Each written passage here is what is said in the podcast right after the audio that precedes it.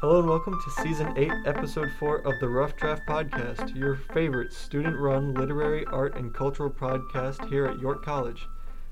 This week I am your host, Ben, And I'm Tara. and we're talking with Dr. Ian Olney, a professor here at York College, Pennsylvania, about some of his favorite uh, literary, or about some of his favorite uh, films and books in the horror genre. It's a nice way to segue into the upcoming Halloween holiday. but I do love spooky season. What are some of the stories you are currently reading or teaching? Well, in the horror genre, um, I'm teaching a class right now called Literature and Film.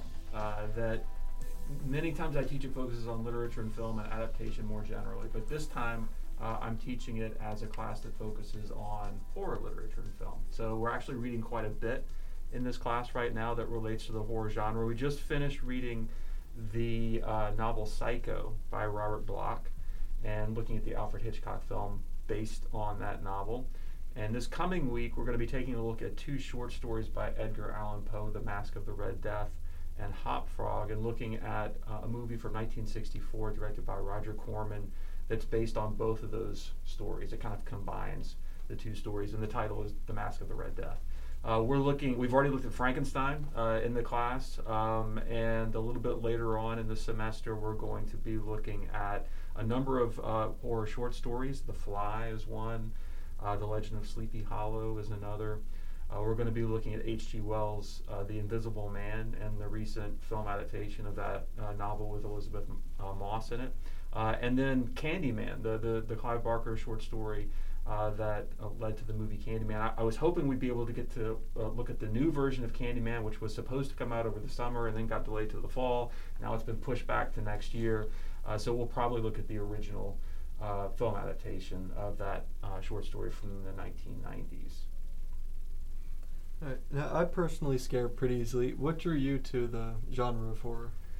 I'm just fascinated by other people's fears, I guess. Uh, I think one of the things that the horror genre does that makes it such an interesting genre and so different from other literary and cinematic genres is that it's all about fear and what people are afraid of. Um, and I think that looking at stories, short stories, novels, uh, that attempt to play on people's fears give us a sense of what uh, frightens us as, as human beings and who we are as, as human beings um, but also uh, as, as uh, cultures uh, as well. So, one of the things we talk about in, in this literature and film class that I mentioned a moment ago is what horror novels and short stories can tell us about social or cultural fears at the time that they were published. Uh, so, I find it fascinating for those reasons. I've, I've studied. Um, uh, horror literature and horror cinema for a long time. I've written a couple of books on the topic, and I just keep coming back to it because I think it's an endlessly fascinating genre for those reasons. So I guess building off that, what drew you to like the horror genre? Uh, well, when I was younger, I just I, I loved movies, uh, and I loved horror movies in particular. I was always drawn to them. I, you know, when I was a kid, uh, it was sort of a, a golden age of, of horror cinema, in particular the 1970s and the 1980s. A lot of great horror movies were were coming out, and I sort of grew up with those movies. And I think, like a lot of teenagers, I was just sort of drawn initially to the idea of testing myself. You know, could I get through a really scary movie or a movie that was supposed to be really gross or, or, or whatever? Uh, it wasn't until probably a little bit later that I started thinking more philosophically about them. Uh, or critically, or, or however you want to uh, put it. Um, so at first it was just the entertainment value and the fun of watching them with friends and everybody, you know, yelling and screaming and that sort of thing. Uh, but later, you know, as I b- begin to approach them from a more academic perspective, they started interesting me from the reasons that I mentioned a couple of minutes ago. Alright, as we get closer to Halloween, you know, spooky season, uh, what kind of uh, things should students do, or like what kind of uh, films or books should students get into that might be a little easier for people like me, or more in depth for people more like yourself? Yeah, uh, well, there's a lot out there. Of course, it, it, it tis the season, and every year uh, in October around Halloween time, um, you have a, a lot uh, of movies coming out, a lot of TV shows. Of course, now nothing's being shown in theaters, but there's a ton of content on Netflix and, and Amazon and Hulu online and streaming platforms in, in general.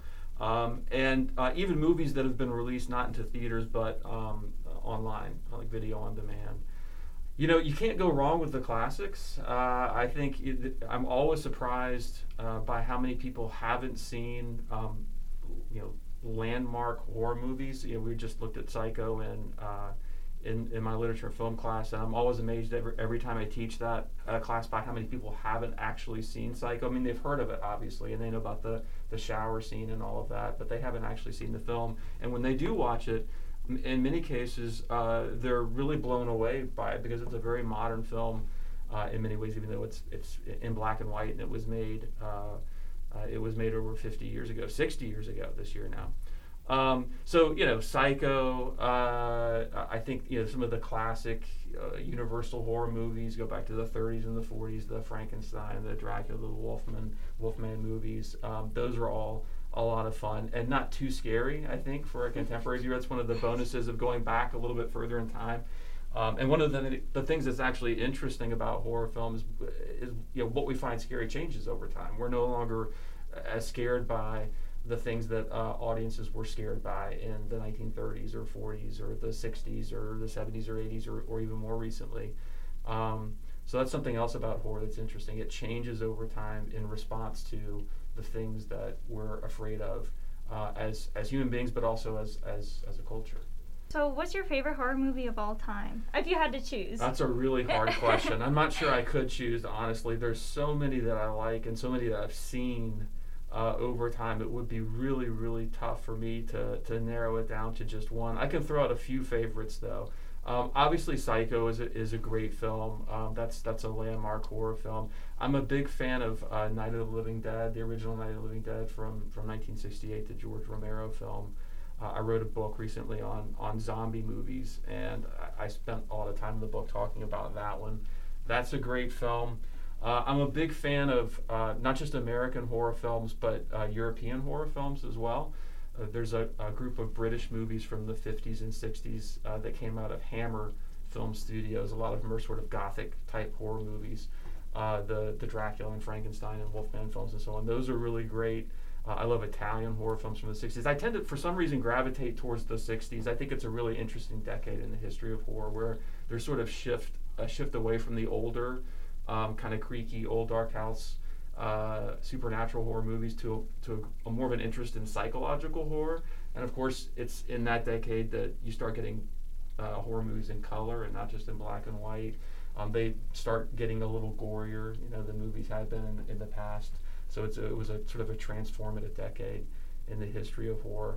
Um, but I like a lot of recent horror movies as well. I just watched one over the summer online that I thought was really good, uh, called um, a, Relic. Uh, it's an Australian horror movie um, directed by Natalie Erica James. Uh, there have been a lot of interesting movies, uh, horror movies, come out of Australia in the last few years. You guys may have heard of the, the Babadook. Uh, that movie oh, came out I did about see six that years one. ago. Yeah, really interesting horror films, um, and they're interesting in part because, like all good horror movies, they're not setting out just to scare the viewer. I mean, that's kind of part of the point, but they uh, they have something else in mind. There's um, you know thematic issues that they're looking uh, looking at. And this movie Relic uh, that I saw over the summer is interesting because it's a horror film that deals with uh, dementia and Alzheimer's. Um, it's about a family, uh, a mother, a daughter, and a grandmother. Um, and uh, the grandmother disappears at the beginning of the film. She kind of lives out in the middle of nowhere in the bush in Australia, a really small uh, town. And she disappears, so the mother and the daughter come to look for, and she eventually turns up, but she seems different in some way, um, and it, it, seems pretty obvious that something happened to her when she was missing, and so the movie's sort of about what happened to her, why she doesn't seem to be herself uh, after she returns, and these sorts of things. Uh, but the film ends up being a metaphor for the way that we lose family members to uh, diseases like Alzheimer's, where at a certain point they sort of stop being the person we remember and become somebody else. And so it's a horror movie, and there are scary moments in it. It's it's in some ways it's kind of like a haunted house film, and you think for a long time as you're watching it that it might be a ghost movie or that something supernatural might be going on, but really it's all a metaphor uh, for uh, for um, forms of dementia like Alzheimer's. So I, I, I, was really impressed by that. I think uh, I think the Babadook's a really interesting film as well there, I think horror becomes a metaphor for grief and the grieving process. It's about Mhm. a woman who's lost her husband and she's you know dealing with raising a very um, challenging son on her own as a single parent. So um, I, there there have been plenty of great horror movies uh, that have come out since the turn of the 21st century over the last 20 years or so. It's not just old horror movies that are worth your time. Lots of good stuff out there. All right. Do you have any uh, specific recommendations that you would make um, to celebrate spooky season this year? Well, uh, you know, the movies that I just mentioned, I think would all be great. Um, I'm trying to think if I, there are any other films that I would uh, that I would recommend um, that I remember seeing online or, or on Netflix. Uh, there was an interesting Indian film um, that I haven't seen yet myself, but that I've read uh, a, a fair amount about called Bulbbul. Uh, it's on Netflix, and it's r- based on an Indian uh, folk tale, like India, uh, from India. Uh, and the, the director's Indian, the cast is Indian. Uh, and that looks really interesting. Um, but again, I haven't I haven't seen it yet. There's a lot that I still need to catch up with that is sort of on on my list.